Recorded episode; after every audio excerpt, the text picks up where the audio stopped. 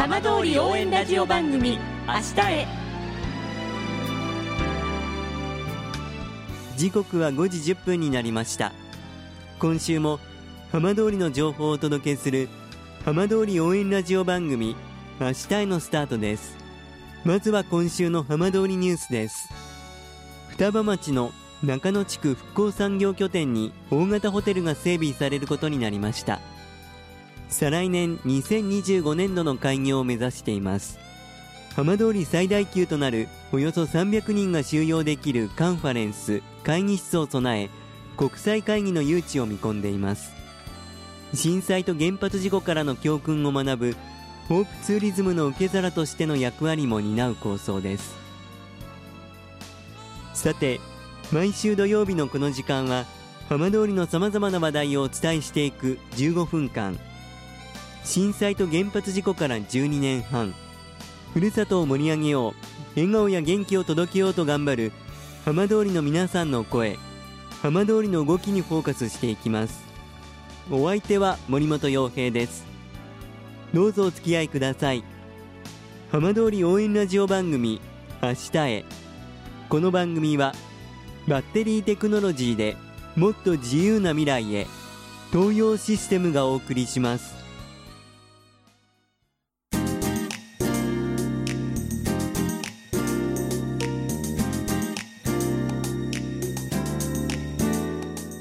代わっては浜通りの話題やこれから行われるイベントなどを紹介する浜通りピックアップです。新地町には町の歴史を研究する新地町郷土史研究会があります。今週は新地町郷土史研究会会長の大塚昇さんにお話を伺います。大塚さんこんばんは。あどうもお晩でございます。大塚です。よろしくお願いいたします、はい、こちらこそよろしくお願いいたします新地町郷土史研究会。初めて聞いたという方ももしかするといらっしゃるかと思うんですが、はい、どういった団体なのか最初にちょっと教えていただけますか？あそうですね、えー、私もこの会の会長を引き受けましてまだ日も浅いんですが、はい、皆様から聞いたところによりますと、ええ、約30年ほど前になりますが、はい、それまであの歴史好きの方一人一人がこう個人でですね調査をしたり発表したりしていたそうなんですが、はい、当時の教育長さんのアドバイスもありですね、ええ、みんなで集まっていろいろやってみたらっていうふうなあことがあったそうなんです、はい、それで、まあ、今のようにですね、えー、みんなが集まって好きな方々がそれぞれ集まってね知恵を出し合ってやっているっていうことでございます。現在の会員数は29名ほどおりましてね。でも結構いらっしゃるんですね。そうですね。楽しんでおります。普段は具体的にはこうどういった感じで活動されてるんでしょうか？1年間のあの活動は年の初めにそれぞれ決めるわけなんですが、はい、おおよそ年2回の歴史講座ですね、ええ。えー、その他あの他地区への研修旅行、はい、日帰りと1泊それぞれありますけど、ええ、1年おきにやっております、はい、隣町ね宮城県の山本町なんですが、ええ、ここの方々の歴史会との交流もですね、はい、毎年、えー、行っているところでございます。そうですか、ええ、あの最近ですとどんな活動されたんですか？最近はですね10月にあのー、福島県立博物館に普通は展示されている、はい、三眼寺貝塚の遺跡類があるんですが、ええ。里帰り展示ということで、はい。えー、9日間ほど新地町に、えー、戻ってきたことがあるんですよ。はい、そんなこともございましてそれの、えー、いろいろお手伝いですね、はい、そういうことをやらさせていただきました。新地町というと、まあ、福島県の一番こう東側の一番北側っていうことで、ね、あの決して大きなあの町ではないかと思うんですけれども、はい。えー、ただそんな中でも皆さんこう新地町研究されていて、えー、あのどうでしょうか？ぜひこの新地町のこういったところこういった歴史に注目していただきたいというところはどんなところがありますか？そうですね。あのまあ、今もお話しした通り本当に、えー、小さな町なんですが、えーえ。ー、東には太平洋があります。また、西には阿武隈山地というバランスよく囲まれた町なんですね、えー、それで西にある山を鹿と狼の山って書いて家老山っていうふうに呼んでおりますが、えーはい、標高430メートル、はい、大体4つの登山コースがあるんですが、えー、どこから登っても大体1時間程度で頂上まで着きますね、はいえ。ー、また頂上からの眺めも大変素晴らしく、えー、晴れている日ですと宮城県の石巻の先金華山までも見ることができます、はい、またこの山にはですね、え昔の言い伝えがありまして、え鹿と狼を連れた手の長い仙人が住んでいて、はい、え海まで、え手を伸ばしては貝を取り食べてはぽい食べてはぽいと捨てたところが、ええ、新地町に多く残る貝塚になったというふうに伝えられております、え。でまた1月1日にですね、ええ、日本一早い山開きとして、はい、岩頂登山も行っております、ええ。今の時期はちょうどですね紅葉の見頃となってにぎわっておりますのでぜひお越しいただければ幸いです。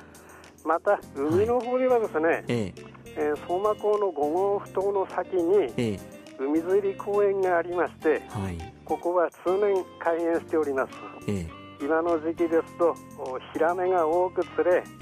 他にはタコ、アジ、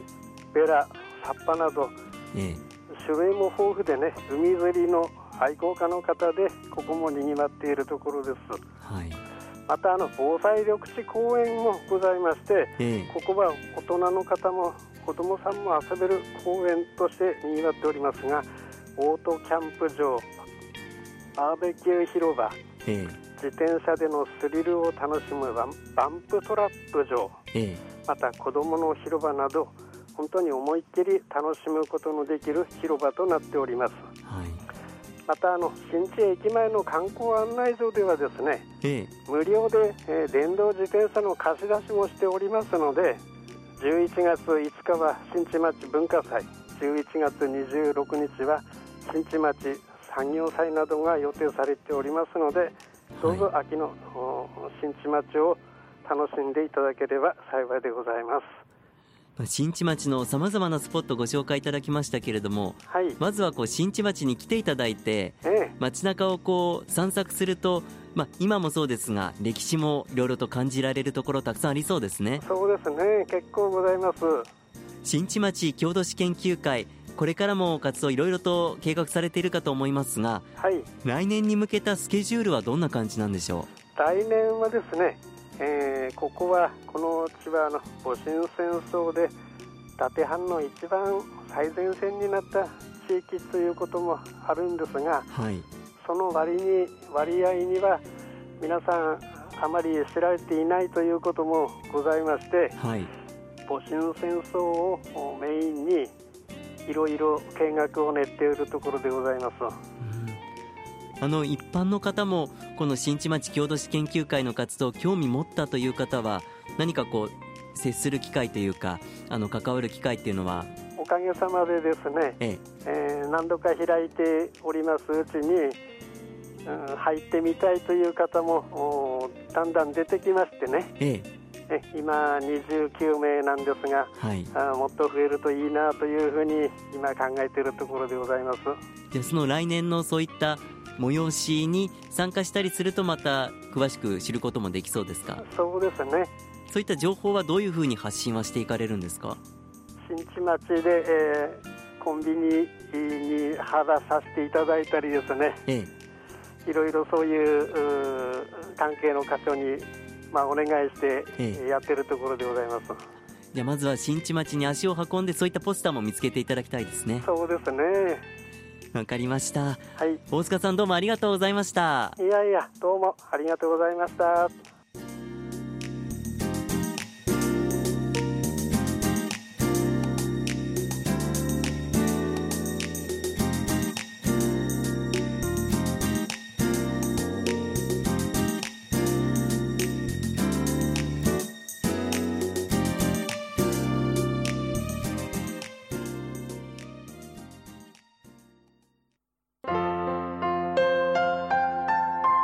通り応援ラジオ番組「明日へ」